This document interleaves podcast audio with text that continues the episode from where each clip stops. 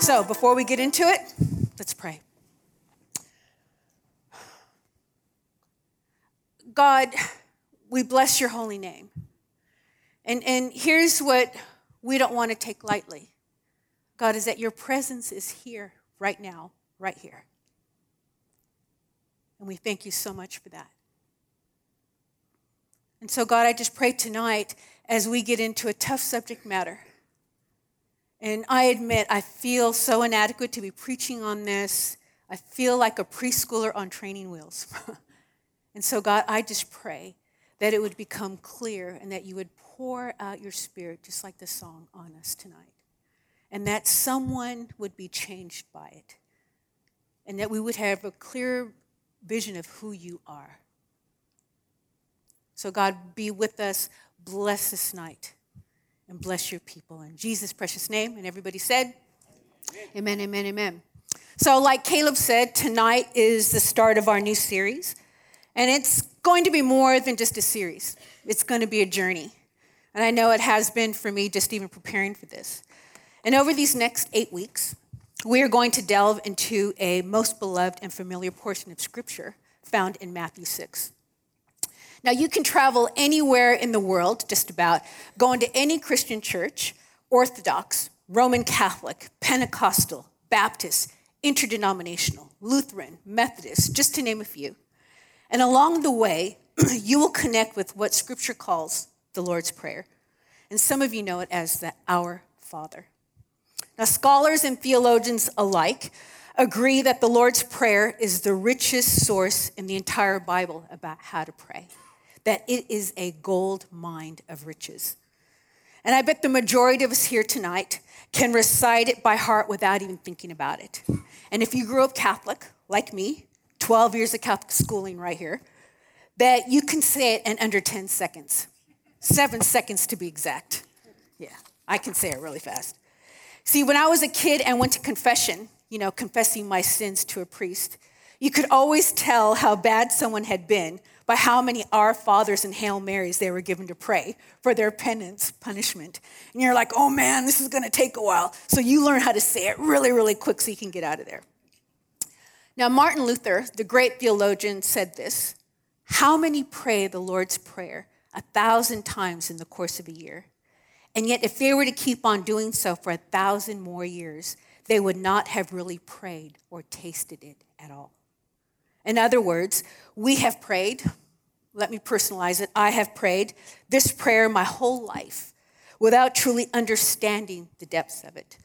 And the danger and the tragedy of that is, is that I have become so familiar with it that I have missed and overlooked how profound and beautiful and rich it really is. It's like this couple I know who attend our church here at BBC, who live right by the train tracks in Matua. I'm talking the train tracks are in their backyard, eye level with their kitchen window. And when a train passes by, it literally shakes the house and it sounds like it is going to go right through their lounge.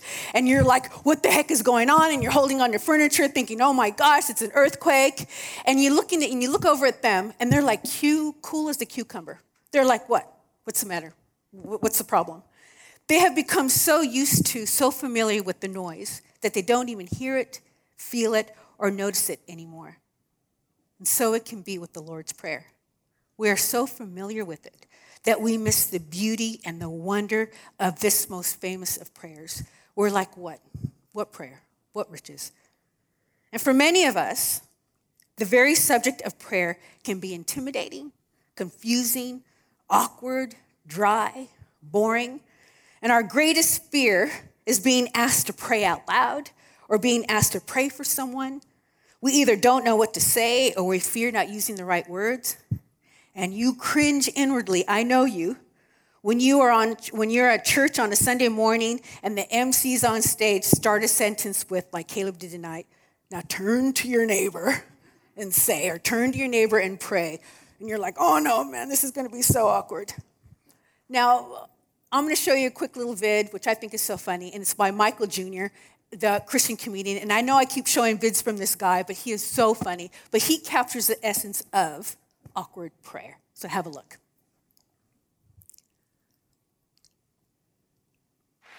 I remember going to church as an adult, right, for the first time when I started going to church, and I would walk in, and the pastor was like, he said, I want you to pray with your neighbor. And I'm like, well, my neighbor don't go to this church. I don't know if you to, you want me to call my neighbor on the phone? That's creepy. I ain't gonna do that. Right, then they explained to me, right, your neighbor is a person sitting next to you. Listen, I'm brand new at this Christian stuff. I don't, not, I didn't even know you're supposed to pray out loud, let alone with this lady. I don't even know this lady. What am I supposed to pray about? Lord, help these bumps go down on this lady's face. I don't know. What to, I don't know what to pray about.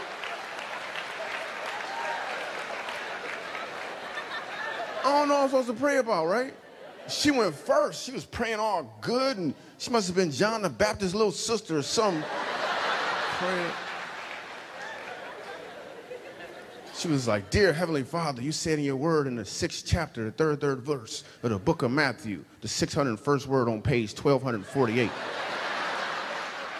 Lord, you said, but seek, S is in search, E is in everywhere, E is in excellent, K is in kingdom. You're the Alpha Nisi, Jehovah Jireh, Jehovah Rapha. I'm thinking, man, she even know his nicknames.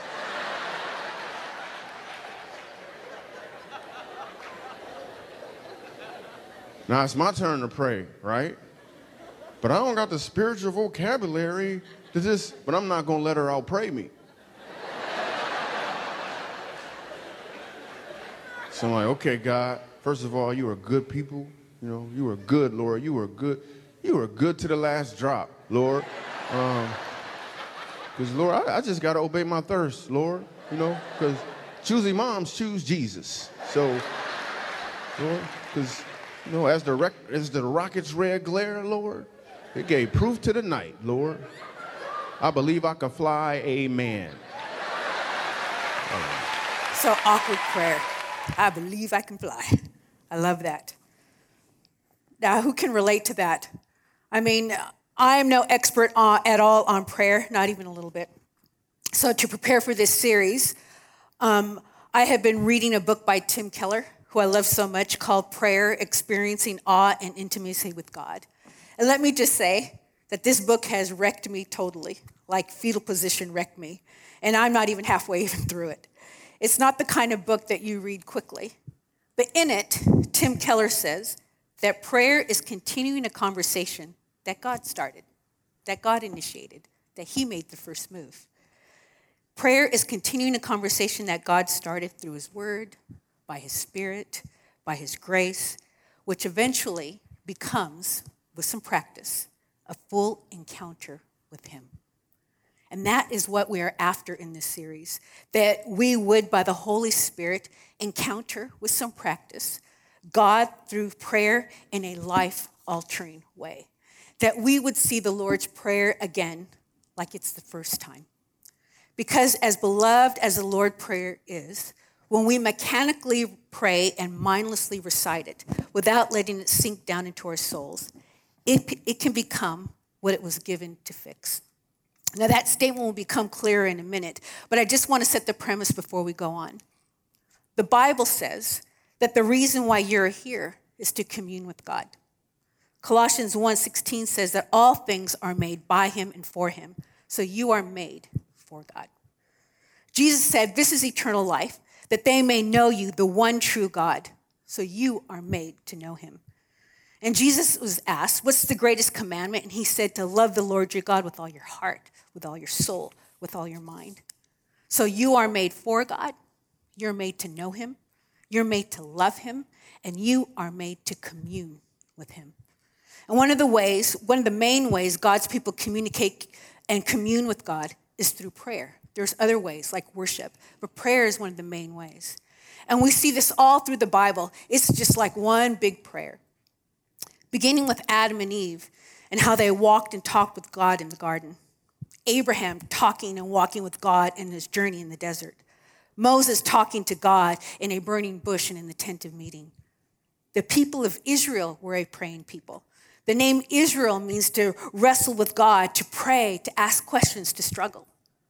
The Bible itself contains prayer books. The book of Psalms is a book of prayers. And if you look at the life of Jesus, the one thing that he did more than anything else was that he prayed. When crowds of people surrounded him, when life was busy, when the needs and demands of the people were so great, he withdrew and he prayed. Jesus knew that prayer matters, and the disciples noticed. It says in Luke 11 that the disciples asked Jesus, Teach us how to pray, Lord. And in all four Gospels, there's only one recorded request that the, of the disciples asking Jesus to teach them anything. And it's this teach us to pray. Now, think about that. They saw Jesus preach, they saw him heal, they saw him calm storms, they saw him raise bodies from the dead, and yet there is no record of the disciples asking Jesus how to preach, heal, calm storms, or raise the dead. They asked him, Lord, teach us to pray. And I find that incredible because these were Jewish boys. They had grown up in a Jewish community where you prayed a lot. But they could see that the way Jesus prayed was vastly different to the way they prayed. They could sense something in Jesus' prayers that was so different, something about his source, his, his power, his perspective, his sense of peace. So they asked him, Teach us to pray. And Jesus answers them by starting with how not to pray, how not to do it. Matthew 6 says this And when you pray, do not be like the hypocrites, for they love to pray standing in the synagogues and on the street corners to be seen by others. Truly, I tell you, they have received their reward in full. But when you pray, go into your room, close the door, and pray to your Father who is unseen. Then your Father who sees what is done in secret will reward you. And when you pray, do not keep on babbling like the pagans, for they think they will be heard because of their many words. Do not be like them for your Father knows what you need before you ask Him. Okay, so the first way Jesus says, uh, the first way He says, I don't want a performance. Don't make prayer a show. That when you pray, don't be like the hypocrites, for they love to stand and pray that they may be seen by others. He says, I don't want that. Don't do that. He goes, I don't want all that flowery praying. But let's be clear here Jesus is not saying that it's wrong to pray out loud. He's also not saying it's wrong to pray in an ecstatic way in front of people. But he is saying it's wrong to do that with the motivation to be seen and applauded by others. God isn't into the show. God wants a heart that desires to authentically commune with him. So he says, Go into your room and close the door and talk to me there. Go where there is no show. And bring your real self to me there. Is when it's just me and you. And even though you can't see me, I can see you. And when I see you pouring your heart out to me and praying and being real and authentic, I will reward you. Now, what a promise that is, church. Now, here's a reality check for us. And I blame Tim Keller's book for this quote, so don't blame me. If the only time you talk to God is in a crowd or a public setting and you never talk to Him privately, you need to check your heart. I need to check my heart. I read a quote in the same book from an English scholar who wrote a warning to successful and popular ministers that was so convicting. I almost didn't show it, but well, it's not up here, but I'll read it out.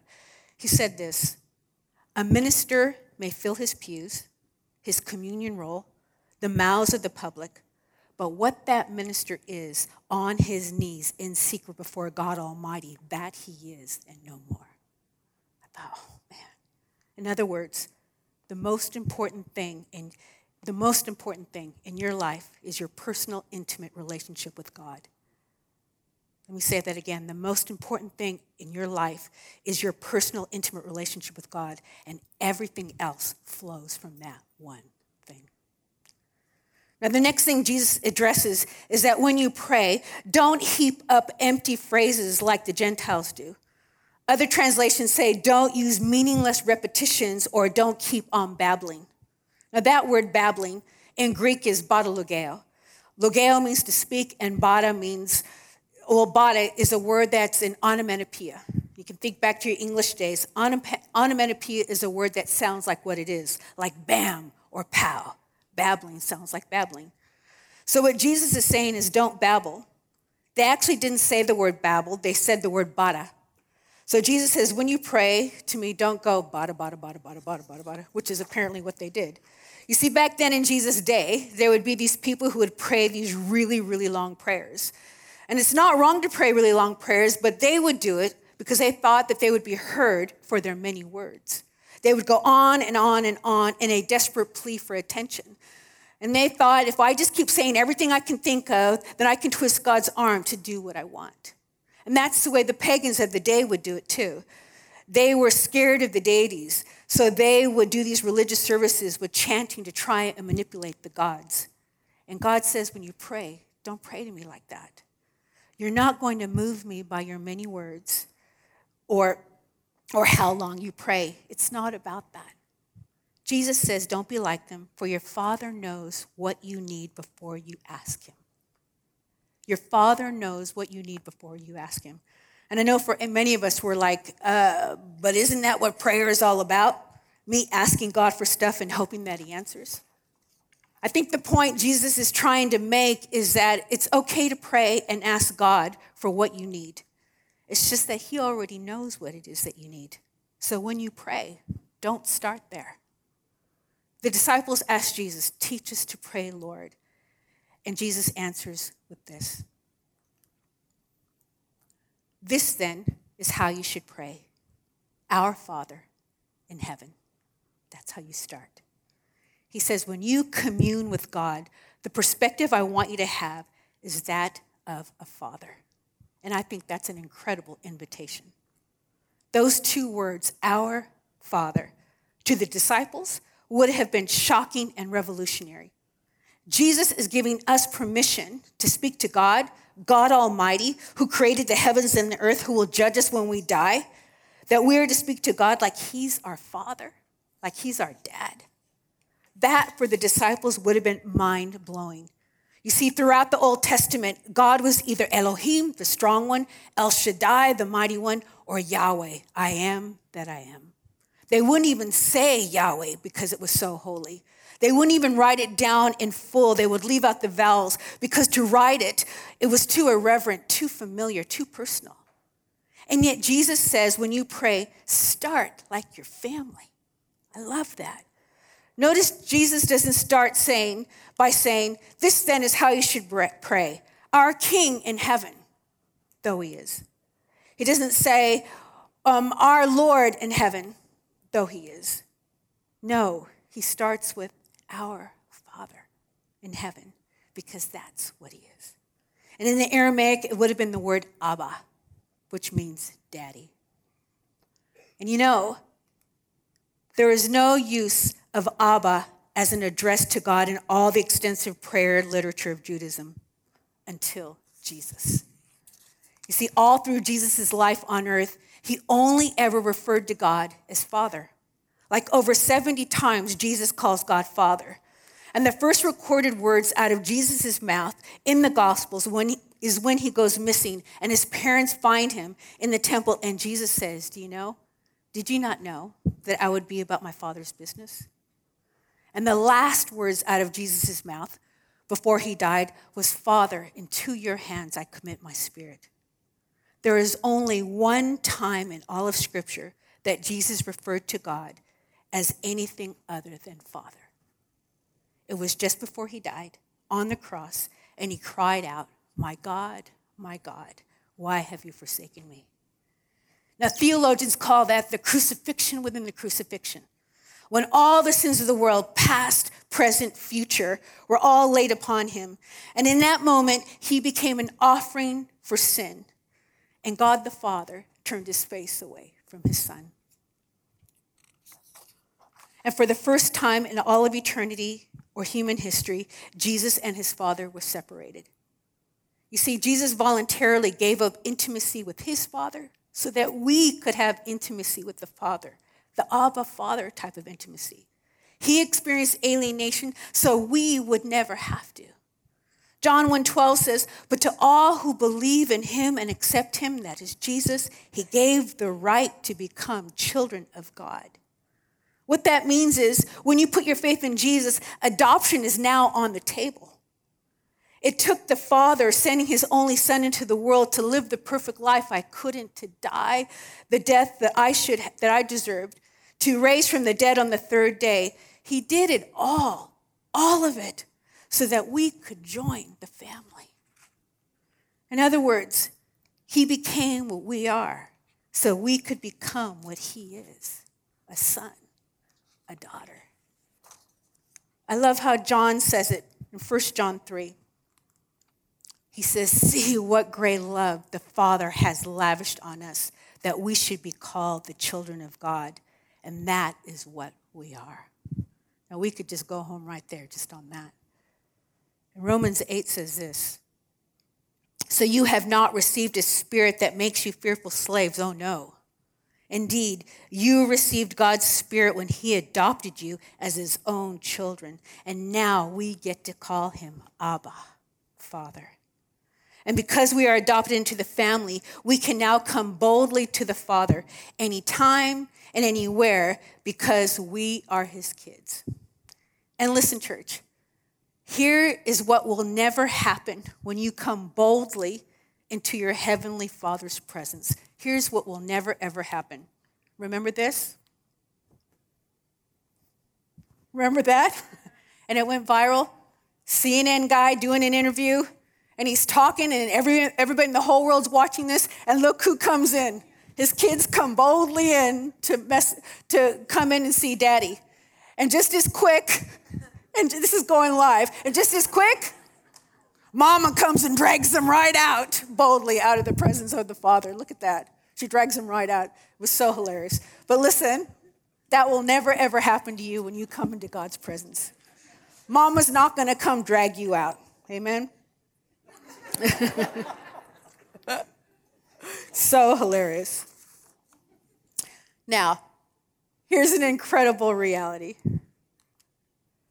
our God is infinitely powerful. Let me do it one more time. Our God is infinitely powerful and yet intensely personal Father. Our God is infinitely powerful and yet an intensely personal Father. And when we start to understand who it is that we're talking to when we pray, we have a greater understanding of who we are and why we're here on the planet. And I know for many of you here tonight, myself included, that when you hear the word Father, it doesn't bring up the best of memories. You're not alone. I remember learning, uh, hearing about a campaign that one of the greeting card companies did in the prison system in the States. They provided greeting cards for inmates to send to their mothers for Mother's Day. Now, it was such a roaring success that they decided to do it again for Father's Day. But you know what? Over 80% of the inmates didn't want the cards because they didn't have anyone to send it to, or they just didn't want to. How sad is that? And I know for many of you, you will relate to that. And I don't know your experience, what your experience is or has been with your earthly fathers. And I hope it was wonderful. And if it was, you need to call him on the phone and say, Thank you, Daddy. You need to say that. You need to call him up and say, Thank you. But if it wasn't, here's what I know for sure is that God can heal a skewed and messed up perspective because I know He did it for me. And by the grace of God, I married a really, really good guy. And let me be clear not a perfect guy by any means, but a good Kiwi bloke. And so much healing has happened in my heart as I have watched my husband, Peter, father our two girls. And there they are there. They were two and four there. And I've had the privilege of watching my girls flourish under such a dad as Kiwi as he is. And he, but even on Peter's best day of being an earthly dad to our girls, an earthly father, it doesn't even come close on his best day to your heavenly father. Luke 11 says, If then, if you then, though you are evil, know how to give good gifts to your children, how much more will the Father in heaven give the Holy Spirit to those who ask him? Our God is infinitely powerful and intensely personal Father. That means He is strong enough to meet your needs, and that your Abba, your dad, your Heavenly Father loves you and He wants to commune with you. What a marvelous thing to contemplate. And what would life be like if you and I walked out of here tonight knowing the God of the universe is my dad? That he loves me and that he can take care of me, that he's strong and he's loving. For so many of us, the reason why we don't pray honestly is that we don't believe one of those two things. You believe that God doesn't care about you, or believe that or you believe that maybe he isn't even there to answer your prayer request or to meet your needs, so you don't talk to him.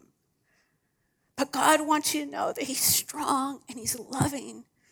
And if you can get that mindset and walk out here tonight saying, My job is to commune with my Heavenly Father, that He loves me, and that He's strong enough to care for me, that will revolutionize your life. Amen. Your Father longs to talk to you.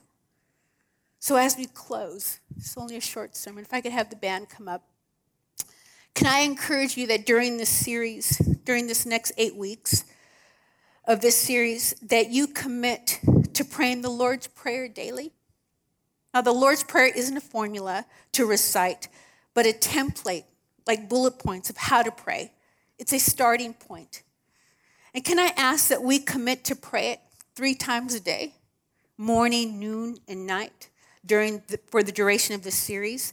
David and Daniel in the Bible made it their custom to pray morning, noon, and night. And a few weeks back, um, Bruce Gilmore shared how one of the things that he put into practice on the road back to recovery from burnout was that he stopped and prayed three times a day. Who remembers when he said that? I didn't forget that. That was amazing. Now, you could set your alarm to remind you.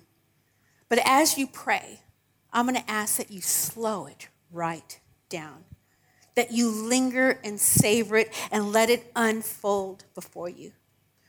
And remember who it is that you are talking to. And as you start with our Father in heaven, would you linger there? Let God speak to you about his fatherness, what his fatherness means let Him restore and heal broken perspectives and mindsets that maybe you have projected onto your Heavenly Father.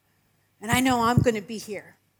I'm going to be here. It's still a journey, it's still a work in progress, but it's still, we're, we're still talking, Him and I. But He started the conversation, and I love that. He is a good, good Father, and we are so loved by Him. So, as our benediction, let's stand and say the Lord's Prayer together.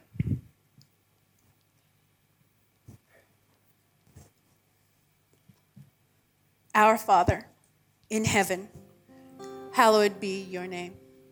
Your kingdom come, your will be done on earth as it is in heaven. Give us this day our daily bread, and forgive us our debts as we also have forgiven our debtors. And lead us not into temptation, but deliver us from evil. For yours is the kingdom and the power and the glory forever.